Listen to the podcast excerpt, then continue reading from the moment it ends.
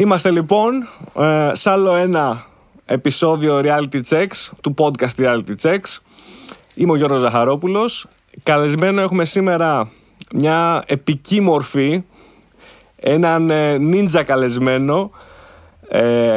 Όσοι ήσασταν πιτσιρικάδες, γυμνάσιο, λύκειο, στα early zeros, mid zeros, θα τον θυμάστε σίγουρα, γιατί ήταν από τους πιο χαρακτηριστικούς, τα πιο χαρακτηριστικές μορφές και στην τηλεόραση αλλά και στο ραδιόφωνο. Είναι ο Geek Reef μαζί μας, και τώρα στην παρούσα φάση, πέρα από οτιδήποτε άλλο έχει κάνει, έχει συνειδρήσει, αν δεν κάνω λάθος, δύο εταιρείες στη Νέα Υόρκη. Είναι η Bryq και η Persado ή Persado, μπορείς να με διορθώσεις στο pronunciation. Και ήσουν, ήγες ακόμα, δεν ξέρω, CEO και στην Upstream, αν δεν κάνω λάθος, στην Ελλάδα, στην Αθήνα. Και σε, ναι, και σε μια ακόμη εταιρεία, αν δεν κάνω λάθος, πάλι.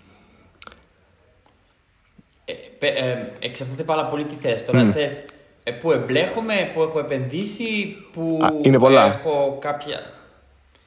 ναι, είναι πολλά. Κάπως, ναι, τα φέρει η ζωή και είναι αρκετές. Ναι, είναι αρκετές. Και οι πρώτες δύο, ας μείνουμε στις λίγες και καλές και θα πούμε μετά, μάθες και τα υπόλοιπα που έχεις επενδύσει και τι άλλο έχεις κάνει. Γιατί επί της ουσίας τώρα ο Γκί είναι κυρίως η σχολή σου είναι επιχειρηματικότητα, entrepreneurship, είσαι εκεί, κινείσαι προς τα εκείνη την κατεύθυνση, έτσι. Κοίτα, όχι ακριβώς. Η πρώτη φορά που έκανα κάτι που είχε να κάνει με entrepreneurship, ήταν όταν ήρθα στην Ελλάδα το 2002 και άνοιξα ένα ζαχαροπλαστείο. Αυτό ήταν η πρώτη μου τριβή, στην οποία ήμουνα πολύ κακός. Όχι, κάναμε πολύ ωραία αγγλικά και πηγαίναμε πολύ καλά.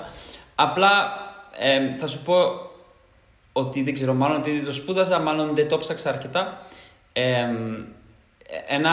Ένα πολύ καλό παράδειγμα είναι ότι όσο στείναμε το ζαχαροπλαστείο, ερχόντουσαν όλοι και μου λέγανε ότι αν θες ένα ψυγείο είναι 4 κλιάρικα. Εάν θες, δεν σου δίνω απόδειξη και είναι 3 κλιάρικα. Επειδή δεν πολύ καταλάβαινα τι. Προφανώς πήγαινα με τα 3 κλιάρικα εγώ. Μέχρι που έφτασε το τέλος του χρόνου και ο λογιστή μου είπε ότι έχουμε πάρα πολύ μεγάλη κέρδη και ποτέ πρέπει να πληρώσει πολύ μεγάλο φόρο κέρδος σε την εταιρεία. Απλά κανείς δεν μου είχε κόψει ποτέ τίποτα και δεν ήξερα να το διαχειριστώ. Και αυτό είναι ένα από τα 100 παραδείγματα που δείχνει ότι ήμουνα άσκετος, ανετοίμαστος και πάρα πολύ κακός για να έχω οτιδήποτε να κάνει με επιχείρηση. Οπότε αυτή ήταν η πρώτη μου επαφή. Μετά βρέθηκα στο να έχω αυτό που πιστεύω εγώ, εμένα μου ταιριάζει πιο πολύ, να βρίσκομαι εγώ στην πολύ αρχή μιας εταιρείας, όταν έκανα joint in Upstream και ήταν 5 άτομα εκεί μέσα. Δεν ήμουν founders, υπήρχαν founder, ο Άλεξ Ρατσκίδης και ο Μάρκο Βερέμης. Απλά αυτό που μου ταιριάζει γενικά δεν είναι αναγκαστικά η επιχειρηματικότητα, είναι να βρίσκομαι στην αρκή κάτι, το να βρίσκομαι στην φάση που δημιουργούνται τα πράγματα και κάπως είναι λίγο λευκή σελίδα. Η αλήθεια είναι ότι είμαι πολύ κακός όταν μεγαλώνουν τα πράγματα. Δεν είναι το skill set που έχω και άλλοι είναι πολύ καλύτεροι. Κατάλαβα. Δηλαδή, είσαι πολύ καλός στην αρχική ιδέα, στο να συλλάβεις ένα αρχικό πλάνο, μια αρχική ιδέα ότι αυτό θα άξιζε να το δοκιμάσουμε. Απλά θεωρείς ότι στο management το μετέπειτα, ας πούμε, μπορεί να είσαι λιγότερο καλός. Εγώ δεν λέω που είμαι καλός και απλά μου αρέσει. Σου αρέσει, τι σου αρέσει, ναι, συγγνώμη, τι σου αρέσει πιο πολύ. Μου αρέσει στην αρχή να είμαι. Σίγουρα μπορώ να πω ότι δεν είμαι καθόλου καλός όταν έρχεται το να κάνεις manage πάρα πολύ κόσμο και μεγάλων εταιρείες με πάρα πολύ μεγάλο όγκο. Δηλαδή, τα χρόνια που πέρασα ως CEO της Upstream, πολύ ωραία εμπειρία. Απλά 300 plus άτομα και ξέρεις, δεκάδες εκατομμύρια τζίρο και τράπεζες και. Δεν είναι εκεί που περνάω καλά. Το καλύτερο. Ναι. Δηλαδή ήταν πολύ κουραστικό, πολύ stressful, ρε παιδί μου, φαντάζομαι. Και έξω από το skill set μου, θέλω να πω λίγο σαν να βάλεις ένα ψάρι να πρέπει να πάει πάνω στην άμμο. Δεν κολυμπάω εγώ στην άμμο. Είσαι όμως πολύ καλός από ό,τι κατάλαβα στο να πιτσάρεις ιδέες, να κάνεις pitch ιδέες και να ξεκινάς κάτι καινούριο. Σίγουρα μου αρέσει να ξεκινάω καινούρια πράγματα και συνεχίζω και δεν σταματάω και αυτό κάπως με ενδιαφέρει και με ταΐζει, είναι λίγο σαν κεφαλική και ενεργειακή τροφή. Απλά το θέμα που έχω είναι ότι μετά σιγά σιγά μαθαίνω να το κάνω. Μετά πρέπει να έχεις σωστούς ανθρώπους που μπορούν να το πάρουν αυτό και να το κάνουν κάτι μεγαλύτερο. Και ευτυχώς υπάρχουν τέτοιους ανθρώπους, διότι αλλιώς πάρα πολλά από τα πράγματα στα οποία έχω δουλέψει αρχικά, εγώ δεν θα πήγαιναν πουθενά. Το παράδειγμα της Bryq, που είναι Talent Intelligence εταιρεία, δούλεψε ακριβώς έτσι. Ήμασταν στην Persado και είχαμε ένα πρόβλημα πώς να κάνουμε hire σωστούς ανθρώπους και απλά επειδή έχω background σε social psychology πήγα και έκτισα ένα online, σαν online παιχνίδι που θα έκανε detect the skills των candidates. Μας δούλεψε πάρα πολύ καλά και μετά η επόμενη σκέψη είναι ok, μήπως αυτό έχει application και σε άλλες εταιρείες και άνθρωποι εκτός από τις Persado. Και αυτό έγινε μια εταιρεία. Εγώ το πήγα μέχρι ένα μέρος τώρα. Υπάρχει μια ομάδα που το τρέχει και το μεγαλώνει και είναι πολύ πιο skilled από ότι είμαι εγώ στο να το κάνω αυτό. Κατάλαβα. Αλλά είσαι από ό,τι κατάλαβα που πολύ δημιουργικός, έτσι. Δηλαδή δεν είναι πολύ απλό να συλλάβεις και να χτίσεις κάτι στο μυαλό σου από το μηδέν και μετά σιγά σιγά να το κάνεις πράξη, έστω την αρχή του. Γιατί η αρχή είναι το πιο δύσκολο κομμάτι, τουλάχιστον όπως το βλέπω εγώ. Και μετά κάποιος να το πάρει και όπως λες και να το προχωρήσει. Αλλά πολύ ενδιαφέρον. Για πες, οι εταιρείες που λες τώρα εσύ, οι δύο είναι based Νέα Υόρκη. Η Persado έχει έδρα Νέα Υόρκη, αλλά γραφεία έχει πάρα πολλά. Παντού, καμία δεκαριά άλλα γραφεία. Η Bryq τώρα έχει το μισό κόσμο είναι στην Αμερική, το άλλο μισό είναι στην Αθήνα. Οκ. Και τώρα, εδώ μπαίνει η ερώτηση, έτσι, γιατί προσπαθώ να καταλάβω. Δεν έχω ιδέα πώς επέλεξες αρχικά. Δηλαδή, γεννήθηκες Ελλάδα ή γεννήθηκες έξω και ήρθες Ελλάδα και μετά ξαναέφυγες και ξαναήρθες? Είναι πολύ πιο complicated. Αρχικά είμαι Γάλλος. Απλά πολύ παλιά, το 1984, ο πατέρας μου ήρθε εδώ για δουλειά. Αποφάσισε αυτός να μείνει. Η μάνα μου ως γνήσια Γαλλίδας δεν της πολύ άρεσε η Ελλάδα εκτός από το καλοκαίρι. Και τι έγινε, μας πήγε πίσω στην Γαλλία. Αλλά εμείς, όπως καταλαβαίνεις, επειδή όταν ο πατέρας μας ερχόμασταν συχνά στην Ελλάδα, ήρθα εγώ στα 17 μου και πήρα το μπακαλογρέα μου εδώ στο γαλλικό σχολείο. Μετά πήγα και σπούδαζα και μετά γύρισα στα 23 μου για να κάνω ζαχαροπλαστείο. Κατάλαβα. Πώς σου ήρθε η ιδέα να ξεκινήσεις μια νέα εταιρεία, δηλαδή μια νέα επιχείρηση, όχι εταιρεία, επιχείρηση όπως το ζαχαροπλαστείο, στην Ελλάδα, στην Αθήνα? Κοίτα, το ζαχαροπλαστείο το άνοιξα για όλους τους λάθους λόγους. Εννοώντας ότι είχα τη τύχη να βρεθώ μικρός με καλά λεφτά στην τράπεζα, επειδή είχα σαν ένα mini exit τυχαίο. Βρέθηκα κάπου τυχαία, τέλος πάντων το timing ήταν σωστό, εντελώς τύχη. Και με αυτά τα λεφτά κάπως, επειδή μου ψιφύριζε συνέχεια ο πατέρας μου ότι ξέρεις, δεν υπάρχουν καλά αγγλικά στην Αθήνα, επειδή είμαι Γάλλος και εγώ θεωρώ ότι πουθενά δεν υπάρχουν καλά αγγλικά εκτός από τη Γαλλία, είπα θα κάνω ζαχαροπλαστείο στην Αθήνα. Αλλά για όλους τους λάθους λόγους, με την έννοια ότι δεν ήταν εντελώς μια δική μου αυτογενής έτσι, ιδέα, ανάγκη, δεν ήταν κάτι με το οποίο είχα την παραμικρή εμπειρία, δεν είναι κάτι... Νομίζω ότι το έκανα για τους λάθους λόγους. Από την άλλη, το τρομερό είναι ότι έμαθα πάρα πολλά πράγματα. Μπράβο. Αυτό ήθελα να πω, ναι. Ένα από αυτά ήταν τα ελληνικά μου κάπως καλυτερεύσανε, διότι όλη μέρα εξυπηρετούσα κόσμο για 2 χρόνια και οπότε αναγκαστικά έπρεπε να συνομιλήσω μαζί τους. Και το άλλο το τρομερό, και νομίζω είναι ωραίο και ρομαντικό να δεις τα πράγματα μετά έτσι. Παρόλα που έχασα πολλά λεφτά, παρόλα που γίνανε πολλά άσχημα πράγματα με το ζαχαροπλαστείο, έτσι γνωρίσα τη γυναίκα μου, την μητέρα του παιδιού μου. Οπότε, ξέρεις, όταν το κοιτάς προς τα πίσω λες, ναι, worth it. Ναι, με συγχωρείς, υπάρχει περίπτωση, δηλαδή όλοι δεν έχουμε κάνει τεράστια λάθη. Πιστεύω ότι και οι πιο επιτυχημένοι άνθρωποι, οι πιο επιτυχημένοι σε οποιοδήποτε τομέα έχουν κάνει κάπου τεράστια λάθη, τα οποία όμως αν αυτά σου δώσουν τα σωστά μαθήματα, Έτσι, θα σε οδηγήσουν στο επόμενο βήμα. Αυτό είναι νομίζω το όλο παιχνίδι. Κοίτα, μπαίνουμε σε πολύ κλισέ ατάκες, οπότε θα βάλω ένα μεγάλο disclaimer, ζητώ συγγνώμη, ταπεινά κτλ. Αλλά η πραγματικότητα είναι, τουλάχιστον η δική μου εμπειρία, είναι ότι πια έχω μάθει να συνδυαστώ με τα failures, διότι τουλάχιστον κάπως αισθάνομαι ότι ναι, συνεχίζω και είμαι ζωντανός και δοκιμάζω. Και okay, είναι fine το failure. Το λέω έτσι πολύ απλά μιλώντας, δεν είναι fine. Είναι ψυχοφόρο, περνάς κάποιες νύχτες να μην κοιμάσαι, καταπιέζεσαι, δεν είναι τόσο fine. In the grand scheme of things, είναι fine, διότι κάπως όσο κάνεις fail, τώρα πρέπει να πει ένα τεράστιο disclaimer, σημαίνει ότι προσπαθείς. Μπράβο. Και είναι yes. Αυτό ακριβώς. Μα το λέω και εγώ και από προσωπικό επίπεδο. Και εγώ, έχω αποτύχει σε πάρα πολλά πράγματα.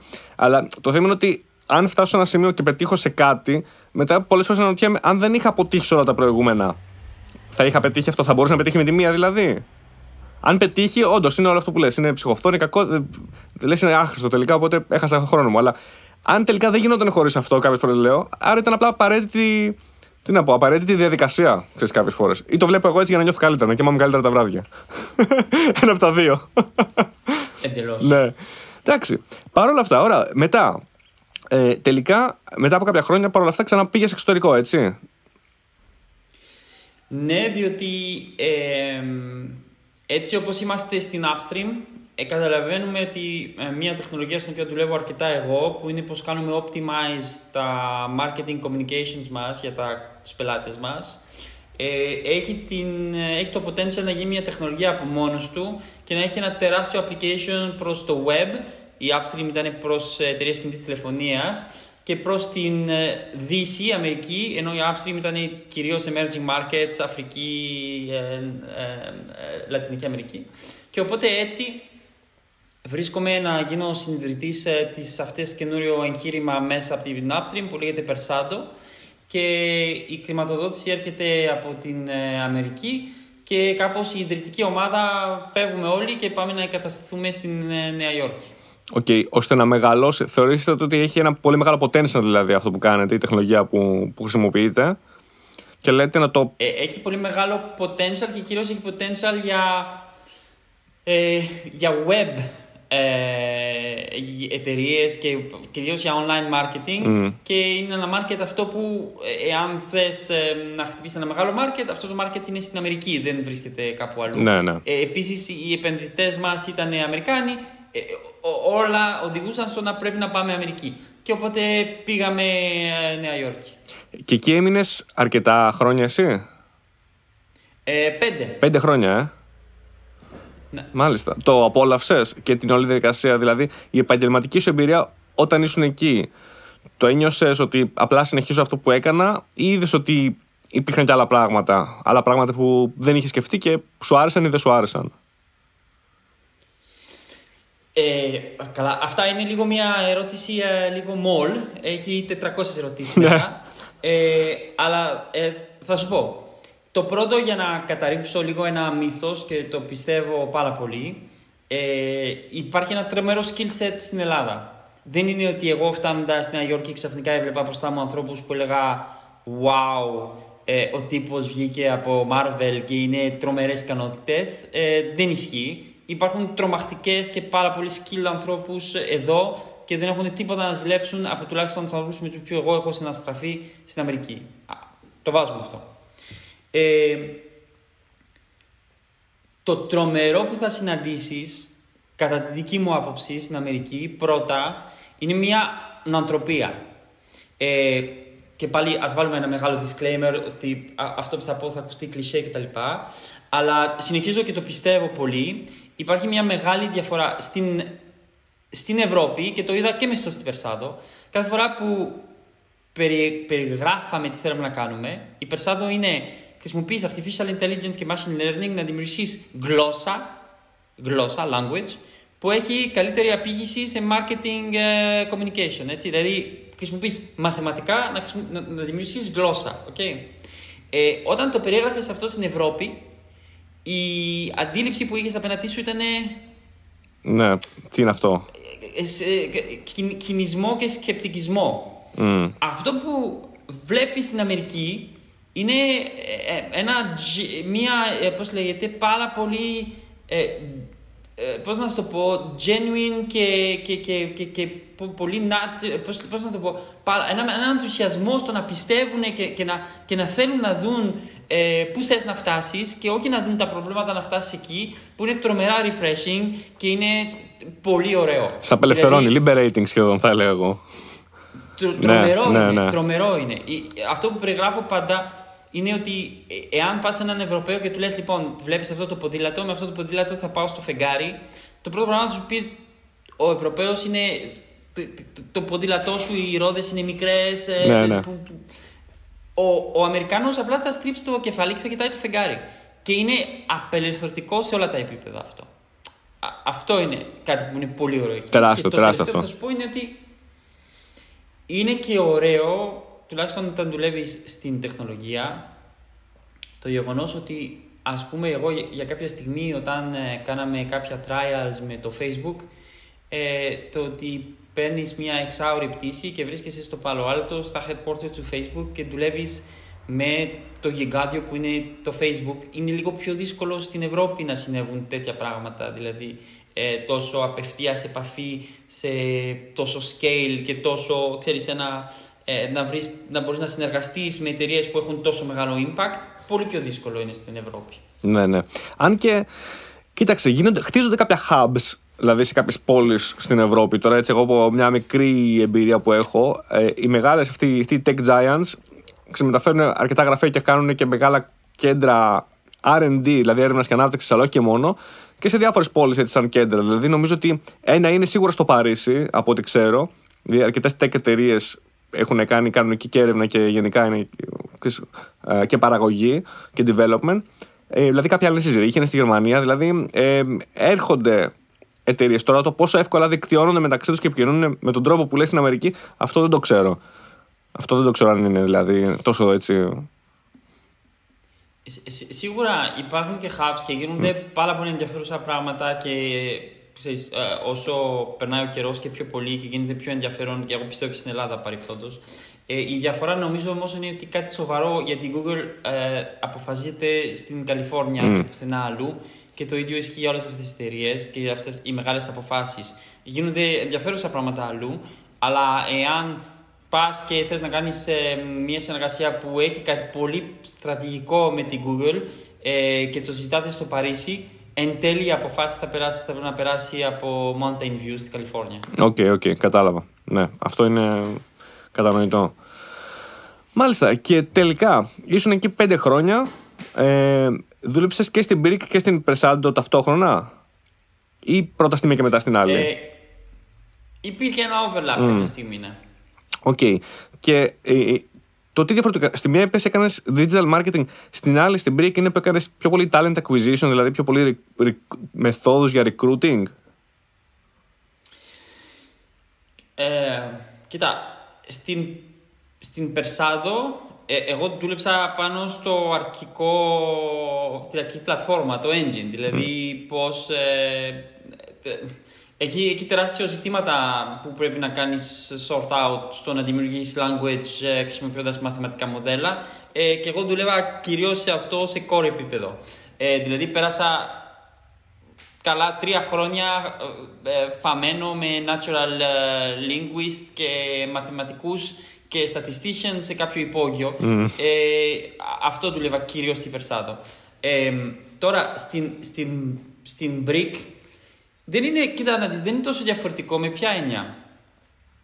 Εγώ το frustration που είχα είχε να κάνει με το πώς, εάν το σκεφτείς στις εταιρείες, το πιο πολύτιμο αγαθό είναι τους ανθρώπους που είναι σε αυτές τις εταιρείες. Δηλαδή, όσο καλύτερη είναι η ανθρωπή σου, όσο πιο πολλά πράγματα μπορείς να κάνεις. Ναι, ναι. Και το τρομερό είναι ότι οι αποφάσεις στο να γίνει κάποιον hire ή στο πώς πολλές φορές γίνεται μέσα σε μια εταιρεία κάποιον promoted ή όχι κτλ. Τα κριτήρια είναι εντελώς subjective.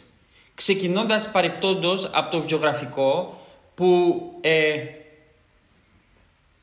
μικρή σημείωση, εγώ για να μπω στην Upstream ως έκτο employee, έστειλα ένα ψεύτικο βιογραφικό.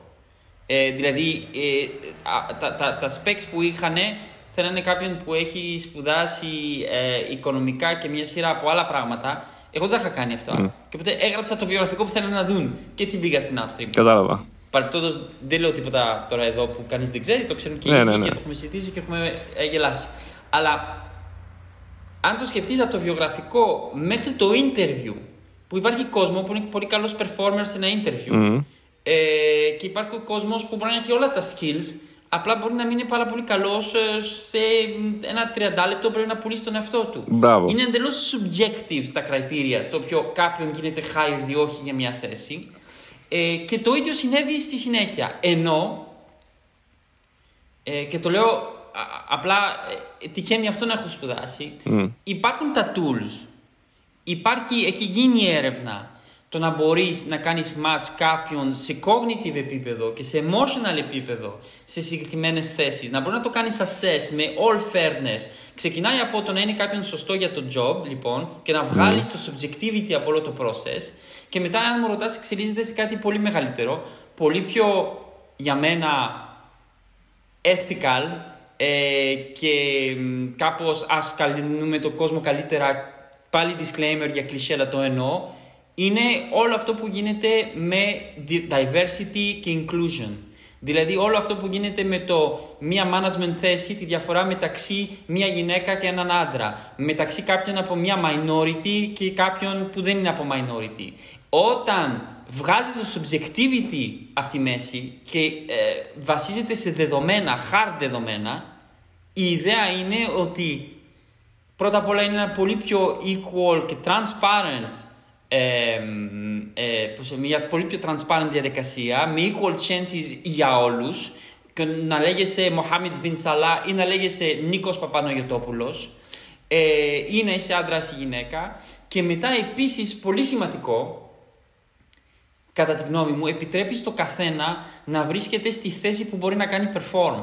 Πιστεύω επίσης ότι υπάρχουν άνθρωποι που είναι locked σε λάθους καριέρα και για χίλιους λόγους. Με το που έχουν πρόσβαση σε κάτι που τους λέει κοίτα να δεις, βάσει δεδομένα, βάσει πως είσαι cognitively και emotionally, δεν θα έπρεπε να είσαι λογιστή, θα έπρεπε να είσαι graphic designer ή θα μπορούσες να είσαι, όχι θα έπρεπε.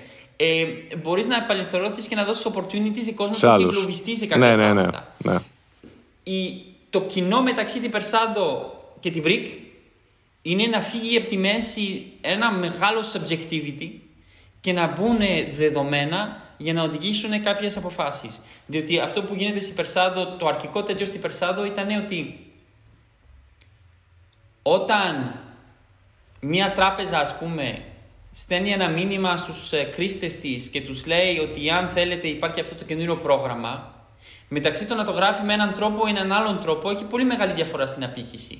Και μέχρι στιγμής αυτές οι αποφάσεις είναι driven απλά από την άποψη ένας copywriter που του αρέσει πιο πολύ ή νομίζει ότι θα δουλέψει πιο πολύ ένα από τα δύο κείμενα.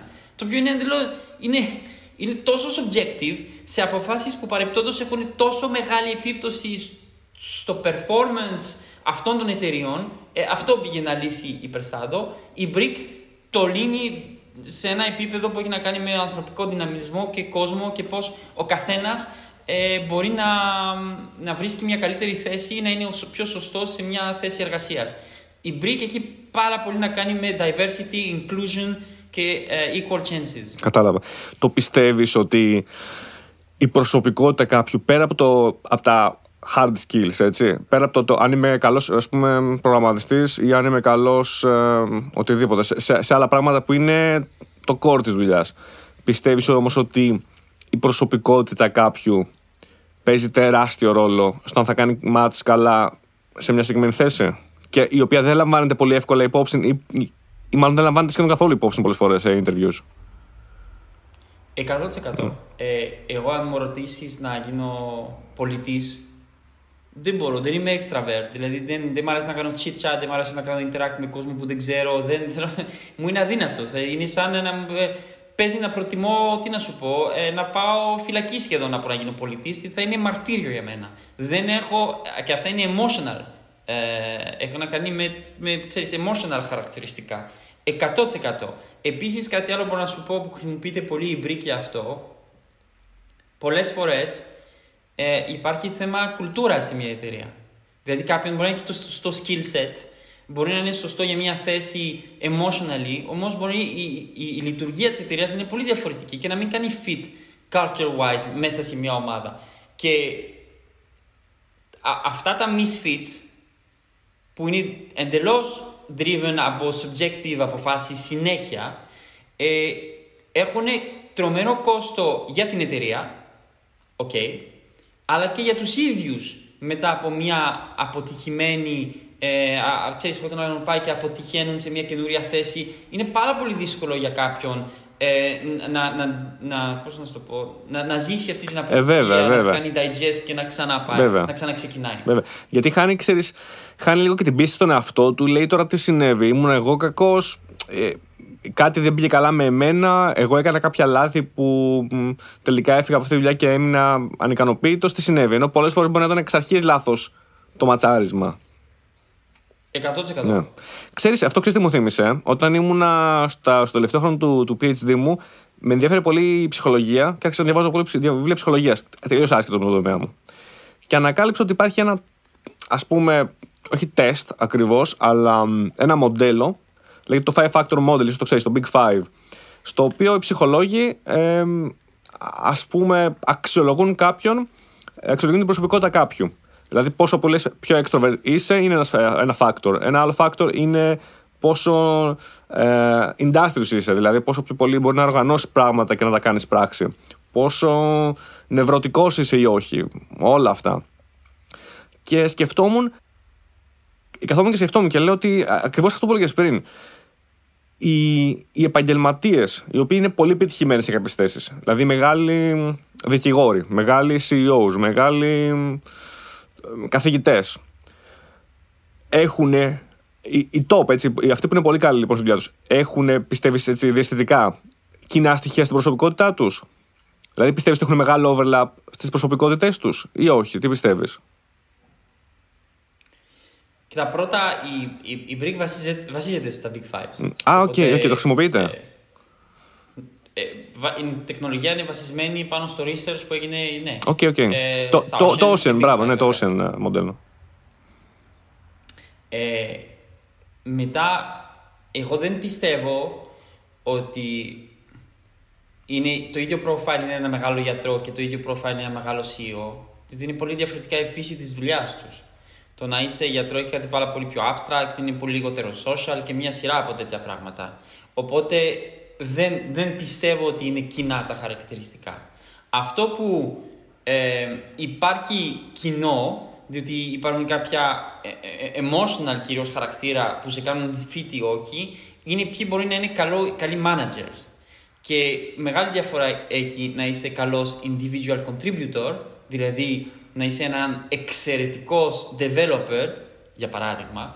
Καμία σχέση είναι να είσαι ένας πάρα πολύ καλός chief technology officer που πρέπει να κάνεις manage τους engineers, και πάρα πολλές φορές σε πολλές εταιρείες πώς πάει, ο καλύτερος performer θα είναι ο manager ολονών.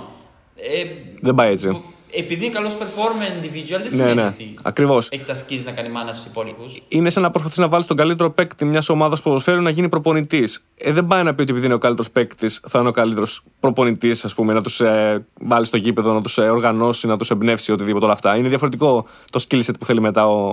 100%. Ναι. Αλλά εγώ έλεγα το άλλο, ότι οι μεγάλοι top γιατροί από μόνοι τους, άμα τους βάλεις, τους μαζέψεις, τους κάνεις data points και τους σκοράρεις το Ocean μοντέλο. Θα δεις clusters, θα δεις δηλαδή ότι οι μεγάλοι γιατροί έχουν προσωπικότητες όμοιες τελικά. Οι μεγάλοι... Αυτό θέλω να πω. Εκεί ήθελα να... Γιατί τι έκανα? Έκανα ένα project μικρό με παιδιά τα οποία ήταν τελειόφοιτη λυκείου. Ήμουνα στο ιταλόφωνο κομμάτι της Ελβετίας. Και τους λέω θα κάνουμε... Θέλανε να ασχοληθούν με την πληροφορική.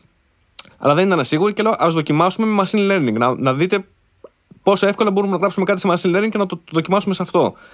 Και η ιδέα ποια ήτανε?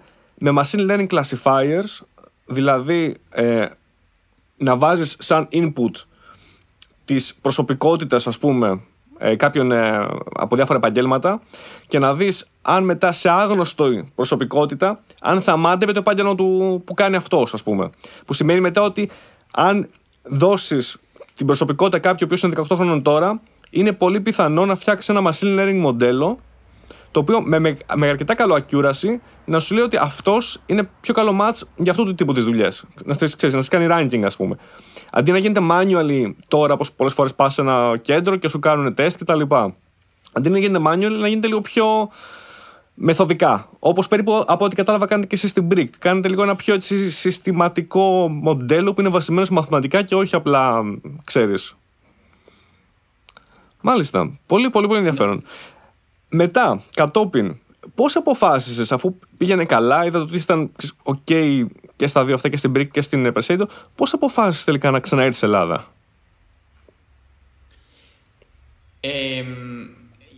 Η απόφαση ήταν η εξής. Πρώτα, το παιδάκι μου πήγε να γίνει 6, που σημαίνει ότι θα είναι πρώτη δημοτικού και υπάρχει ένα μεγάλο στάδιο σε ποιο σχολείο θα πάει, που είναι πολύ σημαντικό βήμα στη ζωή έναν γονιών. Δηλαδή, από τη στιγμή που μπαίνει σε ένα αμερικανικό σχολείο, μετά δεν φεύγει εύκολο. Αυτό ήταν το ένα. Και το δεύτερο είναι ότι εκείνη τη στιγμή η Upstream βρισκόταν λίγο σε μια existential φάση που ήταν πρέπει να κάνουμε pivot και να μπούμε σε καινούριες τεχνολογίες. Αυτά τα δύο συνδυάστηκαν και έτσι γυρίσαμε Ελλάδα και ανέλαβα διευθυντών της σύμβουλος στην Upstream. Α, οκ.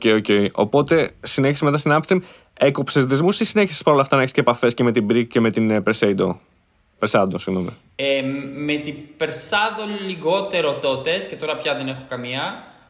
Με την Bryq είχα ακόμα αρκετά. Τώρα πια έχω πολύ λιγότερο. Απλά είμαι στο διοικητικό συμβούλιο. Κατάλαβα. Και συνέχισες δηλαδή σαν CEO της Upstream. Στην Upstream έκανες κάτι αντίστοιχο? Δηλαδή πήγες πάλι προς το digital marketing ή έκανες κάτι διαφορετικό? Κοίτα, στην Upstream... γιατί είχε και ένα μεγαλύτερο βαθμό δυσκολίας, διότι πολύ πιο εύκολο είναι να κινηθείς ένα jet ski από να κινηθείς ένα μεγάλο καράβι. Η Upstream... τότε, τώρα είναι και μεγαλύτερη, καράβει 300 ανθρώπους, δεκάδες εκατομμύρια revenue, πάρα πολύ μεγάλο legacy προϊόντα. Το να δημιουργήσεις καινοτομία σε αυτό το περιβάλλον είναι πολύ σκληρό. Είναι πάρα πολύ δύσκολο. Και οπότε το approach εκεί ήταν ότι θα δημιουργήσουμε κάτι σαν ένα Chinese wall. Υπάρχει από τη μία η εταιρεία και αυτό που κάνει, και από την άλλη θα αρχίσουμε να κάνουμε καινούρια πράγματα και αυτά θα λειτουργούν λίγο σαν incubator, startup από το μηδέν. Και δεν είναι εύκολο αυτό να το κάνεις, δεν είναι εύκολο να το εξηγήσεις στην υπόλοιπη οργάνωση. Και όταν αυτά τα μικρά αρχίζουν και μεγαλώνουν και αρχίζεις και υπάρχουν συνεργασίες μεταξύ τα δύο, επίσης δεν είναι πάρα πολύ εύκολο. Αυτό έκανα για 3 χρόνια και όταν αυτά φτάσανε σε κάποιο maturity και ήταν η ιδέα λίγο να μεγαλώσουν λίγο, πέρασα τη σκητάλη σε έναν επόμενο και ανέβαλα στο διοικητικό συμβούλιο, διότι και πάλι δεν είναι το skill set μου και δεν είναι κάτι που μου αρέσει να βρίσκω μέσα να κάνω scale κάτι. Δεν νομίζω ότι είμαι καλός και δεν βρίσκω pleasure. Ωραία, και σου άρεσε η επάνωδος στην Ελλάδα? Δηλαδή τελικά νιώθεις καλά που ήρθες? Γιατί και εγώ σε μια έτσι παρόμοια φάση είμαι. Μεταξύ έξω και Ελλάδας περίπου.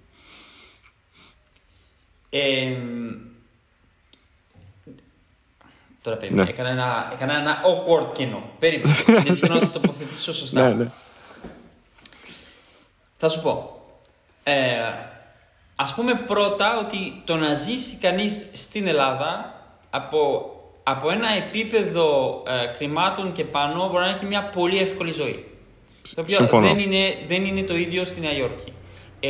Μπορείς επίσης στην Ελλάδα, obviously ο καιρός είναι αυτό που είναι τρομερό και έχεις μια σειρά από πράγματα όπως το γεγονός ότι από τον Μάιο μέχρι τον Οκτώβρη μπορείς να πάρεις ένα καράβι στις 5 και να βρίσκεσαι στο παράδεισο στις 7 σε ένα νησί για να περάσεις Σαββατοκυριακό, είναι ανοιχτήμητα.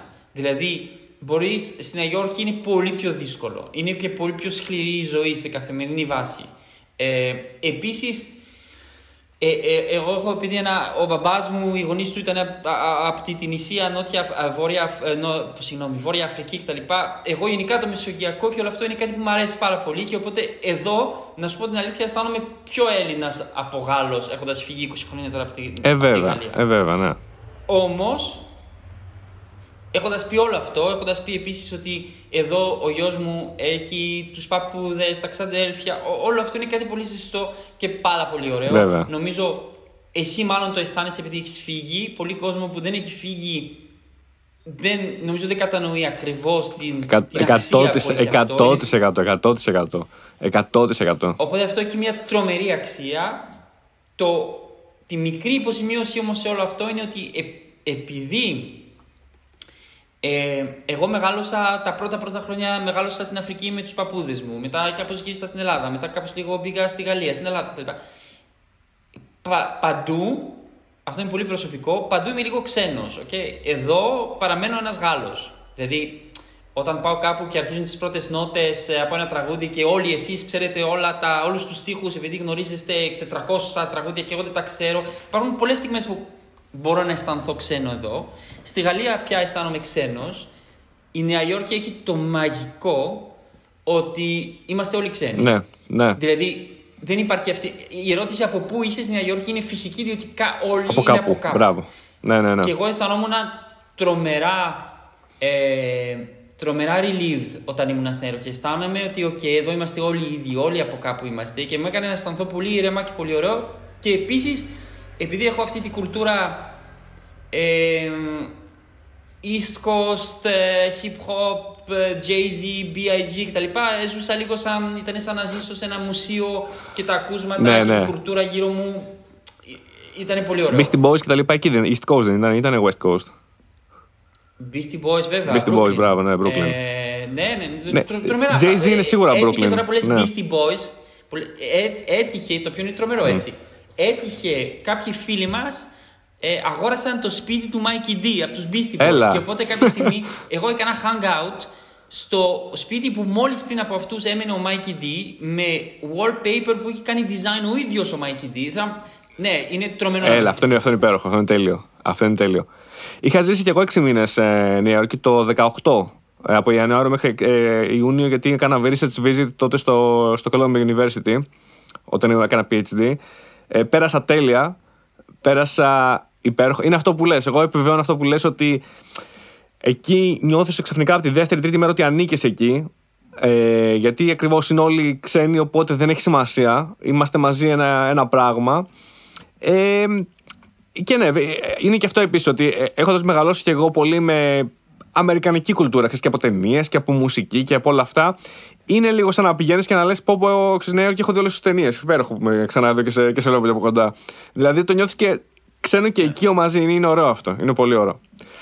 Επίσης, συμφωνώ πάρα πολύ με αυτό που λες για την Ελλάδα. Είναι δύσκολο να εκτιμήσεις τα μεγάλα πλάσ που σου δίνει όταν τα παίρνεις τα δεδομένα. Παντού αυτό λίγο στη ζωή. Γιατί έχει κάποια μεγάλα πλάσ. Αλλά δυστυχώς και κάποια μεγάλα minus. Δηλαδή, για παράδειγμα, ναι, μεν. Απ' την άλλη, λέω κάθε φορά μετά την 4η-5η μέρα που μου είναι όλα τέλεια. Αν χρειάζεται να οδηγώ καθημερινά, είμαι σε φάση που αυτό πραγματικά εντάξει, δεν μου είναι αχρίαστο. Δηλαδή, δεν ξέρω αν οδηγείς σε καθημερινή βάση ή συχνά στην Αθήνα. Όχι, ευτυχώς όχι. Εντάξει, είναι καταστροφή. Έχει γίνει χειρότερο από ποτέ πλέον. Λοιπόν, αλλά εντάξει. Ισχύει, αλλά σε αυτό το πρόβλημα που αναφέρεσαι, ναι, απλά έχω μια βέσπα. Α, έτσι ναι, οκ. Okay. Τελείωσε. Έτσι ναι, αλλά απ' την άλλη, έχεις δει πως οδηγούν με μηχανές εδώ στην Ελλάδα, έτσι. Έχεις δει ότι η φάση είναι ότι, ξέρεις, είναι πολύ επικίνδυνο, δεν είναι λίγο επικίνδυνο. Είναι πραγματικά, δεν ξέρεις τι γίνεται. Οπότε, ναι, μεν συμφωνώ, αλλά για μένα μηχανή πολύ ώρα είναι στο νησί. Στην Αθήνα είναι λίγο, εντάξει, λίγο λύση για μένα, όπως το βλέπω εγώ. Κοίτα, είναι το σημείο που γίνουμε πιο ελληνολάτρης από τους ίδιους τους Έλληνες. Ναι. Εγώ αυτό δεν το θεωρώ. Δεν έχω τρακάρει ποτέ εδώ. Είναι μια ωραία διαδικασία το να βριστούμε λίγο επειδή δεν έβαλε φλάσ στο ταξί, το απολαμβάνω. Όλα αυτά μου φαίνεται, εμένα μου αρέσει. Μπράβο. Μπράβο. Άμα καταφέρνεις και το κάνεις και σου αρέσει, είναι τέλειο. Δείχνει ότι είσαι και λίγο θετικά διακείμενος. Το έχεις αποδεχτεί και το απολαμβάνεις πλέον. Είναι αυτή η διαδικασία. Τις περισσότερες μέρες. Υπάρχουν και άσχημες μέρες. Εντάξει, τι να κάνουμε. Για να κλείσουμε, γιατί μάλλον δεν πρέπει να έχεις και πάρα πολύ χρόνο και θα ήθελα να αναφερθώ πάρα πολύ και σε κάτι άλλο που μου είχες πει. Project που δούλευες ή έχεις τελειώσει ή δουλεύεις ακόμα. Ένα ντοκιμαντέρ που μου είχες πει, στο οποίο είχες δώσει λίγο ενέργεια και προσπάθεια. Θες να μου πεις δύο λόγια γι' αυτό, σε τι φάση, ποιο είναι το status δηλαδή? Οκ, κοίτα, θα προσπαθήσω να το κάνω όσο πιο κατανοητό γίνεται. Φυσικά. Να σου πω ότι ας πούμε οι άνθρωποι κοντά μου συνήθως όταν αρχίζω και μιλάω γι' αυτό κοιτάνε το ρολόι και μου εξηγούν ότι πρέπει να φύγουν. Οπότε θα προσπαθήσω, ελπίζω ότι δεν θα σταματήσουν όλα τα views και τα κομμάτια του βίντεο, του podcast σε αυτό το σημείο. Πάμε. Λοιπόν, θα το κάνω όσο πιο απλό γίνεται. Ας δώσουμε τη μεγάλη εικόνα. Η μεγάλη εικόνα λέει ότι σήμερα το ίντερνετ που απολαμβάνουμε όλοι, είτε λέγεται Google, είτε λέγεται YouTube, είτε λέγεται Facebook, είτε λέγεται Twitter, είτε κρηματοδοτείται, το business model είναι η διαφήμιση. Αυτό είναι το μεγαλύτερο, μεγαλύτερη πηγή κρηματοδότησης, όλα αυτά τα προϊόντα που απολαμβάνουμε, με μια μικρή εξαίρεση που λέγεται Netflix, που λέγεται Spotify, που λέγεται New York Times, που κάποιοι από αυτοί έχουν και ένα hybrid μοντέλο, αλλά το majority του ίντερνετ από την διαφήμιση χρηματοδοτείται. Okay? Αυτό είναι το νούμερο ένα, ας το κρατήσουμε. Το δεύτερο είναι ότι πια το ίντερνετ δεν είναι κάτι marginal στην global δαπάνη διαφημίσεων. Πάνω από τα μισά λεφτά που φεύγουν σε διαφήμιση παγκόσμια, πάνω από τα μισά, δηλαδή συζητάμε για περίπου 400 δις φέτος, πάνε σε digital διαφήμιση. Okay? Οπότε μιλάμε για κάτι πάρα πολύ σημαντικό. Το κρατάμε όλο αυτό. Ωραία. Ο τρόπος που λειτουργεί η διαφήμιση στο ίντερνετ είναι τρομακτικά opaque και complex. Δηλαδή, άμα εσύ θες να πας να διαφημίσεις το podcast σου, κατά πιθανότητα θα μπεις, ας πούμε, σε ένα Google Ad Manager ή θα μπεις σε οποιαδήποτε τέτοια πλατφόρμα και θα ξέρεις να πεις θέλω να κάνω target κόσμο που είναι στην Αθήνα, που είναι σε αυτό το group κτλ. Great. Δεν αγοράζεις placement σε μια ιστοσελίδα, αγοράζεις ένα target group. Μιλάμε τώρα για το majority του πώς λειτουργεί, okay? Δεν έχεις κανένα έλεγχο στο πού θα πάνε εν τέλει οι διαφημίσεις σου και δεν έχεις κανένα εν τέλει, αν το σκεφτείς, πού θα πάνε τα λεφτά που δαπανείς σε αυτές τις διαφημίσεις. Διότι κάπως, τι γίνεται, μετά υπάρχει ένα ολόκληρο μηχανήμα που λέει ο Γιώργος θέλει αυτό το κοινό, υπάρχουν άλλοι που θέλουν τον ίδιο κοινό, όλο αυτό γίνεται aggregate. Απ' την άλλη υπάρχουν site που λένε εγώ έχω αυτό το κοινό, εγώ αυτό το κοινό, και αυτοί γίνουν κάπως aggregate και υπάρχουν exchanges στη μέση και υπάρχουν ένα πολύ μεγάλο αριθμό intermediaries που εν τέλει, αν ήθελες εσύ να διαφημίσεις το podcast, δεν θα είχες κανένα εύκολο τρόπο να ξέρεις πού εμφανίστηκαν τα banners. Μπράβο, ναι. Αυτό είναι το οικοσύστημα σήμερα. Ωραία. Το επόμενο βήμα είναι να καταλάβει κανείς ότι είναι πανεύκολο σήμερα να πάω εγώ να φτιάξω ένα website, να βάλω content που απλά θα κάνω copy-paste από δεξιά-αριστερά στο ίντερνετ ή θα πάω σε κάποια site που βάζεις κάποια keyword και σου δημιουργούν άρθρα μόνα τους, επειδή η τεχνολογία έχει προχωρήσει σε αυτό το επίπεδο. Εγώ να έχω αυτό το site, μετά είτε να πάω online για να το αγοράζω, είτε να φτιάξω μόνος μου, επειδή είναι προγραμματιστή, ψεύτικο traffic. Δηλαδή βάζω μποτάκια που πάνε και επισκέφτονται το site μόνα τους και φαίνεται ότι πολύ κόσμο πάει στο site μου, ενώ δεν πάει κανένας, πάνε μηχανήματα. Και χτυπάω την πόρτα της Google και άλλα ad network και λέω έχω ένα site με αυτό το κοινό, με πάρα πολύ traffic, μεγάλο audience. Ναι. Βάλτε διαφημίσεις που έρχεται εσύ για να διαφημίσεις το podcast, κάποιον ψάχνει, κάποιους publishers, και ξαφνικά τι γίνεται? Δημιουργώ κρίμα από τον αέρα. Δηλαδή είμαι ένας απατεώνας. Ναι, βέβαια. Εντελώς. Συνέβη αυτό, οι εκτιμήσεις είναι ότι συνέβη κατά πιθανότητα σε έως και το μισό της δαπάνης που πάει online. Δηλαδή υπάρχει περίπτωση να φύγουν σε αέρα εκατοντάδες δις έτσι, σε criminals. Το 50% δηλαδή των χρημάτων που δίνουν, ας πούμε, Google ή Facebook από τα ads τους, πάνε εκεί, μπορεί να πηγαίνει εκεί. Κοίτα, επειδή είναι criminal, δεν μετριέται, ναι. Είναι εκτιμήσεις. Εκτιμήσεις, ναι. Είναι σαν estimation. Ναι. Οι πιο aggressive σου λένε το μισό παίζει ναι, να πάει έτσι σε criminals. Και πρόσεξε τώρα. Πρώτα απ' όλα, 60% από οτιδήποτε δαπάνεται online advertising πάει σε δύο εταιρείες, 40% πάει στην Google, 20% πάει στο Facebook. Εγώ δεν σου λέω ότι αυτοί κάνουν το fraud οι ίδιες. Όχι, απλά. Τους κάνει benefit το fraud που γίνεται. Δηλαδή, εάν κάποιος τύπος με μποτάκια βγάζει λεφτά σε ένα ψευδο site, άμα είναι η Google στη μέση, παίρνει το cut της. Οι επιπτώσεις ποιες είναι όλη αυτή η ιστορία? Πρώτα, τα legitimate sites που θα έπρεπε να ζουν από τη διαφήμιση έχουν πρόσθεση σε ένα μεγαλύτερο κομμάτι της πίτας, διότι χιλιάδες απατεώνες παίρνουν τα υπόλοιπα. Πρώτα. Οπότε, για παράδειγμα, news site, legit news site, έχουν πρόβλημα επιβίωσης. Right? Αυτό είναι το ένα. Το δεύτερο επίσης είναι ότι έτσι χρηματοδοτούνται, για παράδειγμα, extremist, fascist πρωταγωνιστές. Δηλαδή είναι πια documented ότι αυτό που έγινε πέρσι 6 Ιανουαρίου στο Καπιτόλιο, πάρα πολλά από αυτά έγιναν, δηλαδή το call στο να γίνει το insurrection κτλ. Έγινε σε sites και έγινε από πρωταγωνιστές που η πηγή εσόδων τους είναι από τα sites τους και από την online διαφήμιση που παίρνουν από αυτά τα sites. Δηλαδή είναι σαν το ad tech και οι advertisers, χωρίς να το ξέρουν, χρηματοδοτούν αυτούς τους insurrectionists, τους εξτρεμιστές που οδηγούσαν σε αυτό που είδες στο Καπιτόλιο. Δηλαδή εν τέλει έχει κίνδυνο και η δημοκρατία από αυτό που συνέβη. Και υπάρχει, προφανώς κάνει impact και στους advertisers. Και τώρα δεν μπορώ να το αναλύσω όλους.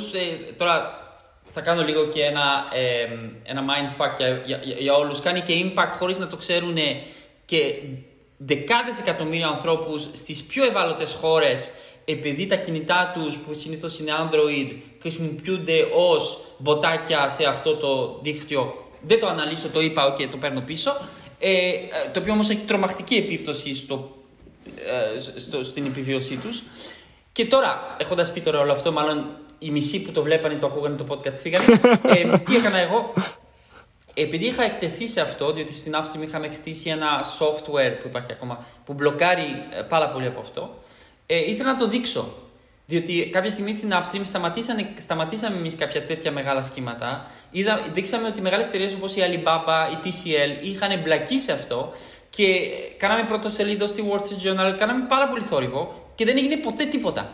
Διότι είναι complex, είναι δύσκολο, δεν υπάρχουν καθαροί νόμοι γι' αυτό. Και οπότε η ιδέα μου ήταν ότι εγώ θέλω να το καταλάβουν περισσότεροι, οπότε θέλω να κάνω ένα ντοκιμαντέρ που το δείχνει. Αυτό έκανα τα 2 τελευταία χρόνια. Τώρα το τελειώνουμε. Σκηνοθέτης ο τρομερός Μπάμπης Μακρίδης.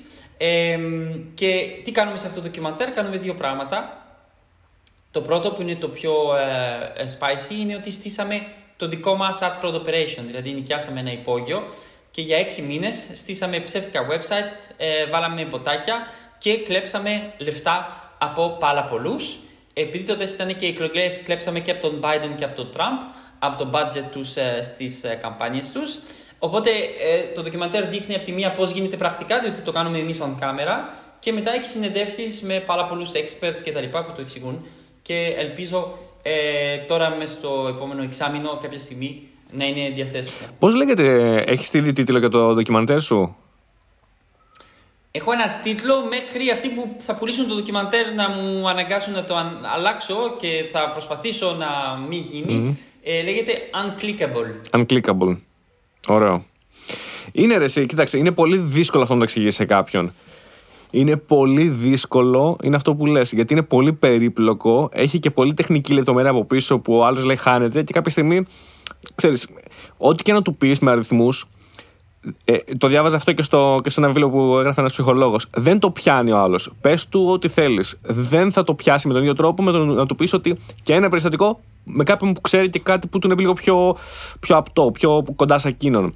Αυτό, εγώ το φαντάζομαι που είμαι και στο τεχνικό κομμάτι και καταλαβαίνω αρκετά από αυτά που λες, πάλι μου είναι δύσκολο να τα κατανοήσω σε μεγάλο βαθμό. Είναι πολύ περίπλοκο. Και είναι και πολύ σημαντικό αυτό που λες. Δηλαδή, ορίστε, έγινε η είδηση, είπες, κάνατε λίγο θόρυβο και δεν έγινε τίποτα. Δεν έγινε τίποτα, ξέρεις γιατί? Γιατί για να γίνει κάτι, πρέπει μεγάλο κομμάτι του κόσμου να αρχίσει να μιλάει γι' αυτό. Για να ενοχλήσει κάποιους οι οποίοι είναι στις κυβερνήσεις. Αλλιώς δεν ενοχλούνται, δεν τους νοιάζει. Τι ώρα θα το πούνε, λέει 10 άτομα, θα το πούνε μεταξύ τους, σε ένα μήνα δεν θα το θυμάται κανείς. Είναι πολύ δύσκολο, μακάρι να το καταφέρεις με το ντοκιμαντέρ αυτό, το ελπίζω δηλαδή, για να γίνει λίγο σούσουρο. Πρέπει να γίνει λίγο talk of the town κάτι, για να αρχίσει να ενοχλεί λίγο πολύ κάποιους. Ελπίζουμε. Προς το παρόν είναι απλά ένα perfect crime χωρίς επιπτώσεις. Ναι, ναι. Πάρα πολύ ωραία. Από ώρα πώς είμαστε έτοιμοι να κλείνουμε. Μπράβο. Ναι, ναι, μπράβο. Λοιπόν, ωραία, Γκί, σε ευχαριστώ πάρα πολύ για τον χρόνο σου. Ήτανε πολύ ενδιαφέροντα όλα αυτά που μου είπες και για τη δική σου την πορεία και για τις δικές σου ιδέες, τις τεχνολογίες που αναπτύξατε, το ντοκιμαντέρ. Ήτανε όλα τέλεια. Ελπίζω να μπορέσουμε σε κάποιους μήνες να κάνουμε κάτι τέτοιο και από κοντά, αν τα πράγματα είναι λίγο έτσι καλύτερα. Θα ήταν πολύ ωραίο. Θα το ήθελα πολύ. Ελπίζω να έχουμε την ευκαιρία. Ένα τελευταίο. Ο Γκί έχει και το Pitch Me Up podcast. Όποιος ενδιαφέρεται μπορεί να το ψάξει, να γκουγκλάρει, θα ακούσει πολύ ωραία πραγματάκια και να είμαστε σε αναμονή για το ντοκιμαντέρ, γιατί πιστεύω ότι θα είναι πολύ ενδιαφέρον. Ευχαριστώ. Σε ευχαριστώ εγώ. Μπορούμε να κλείσουμε. Over and out.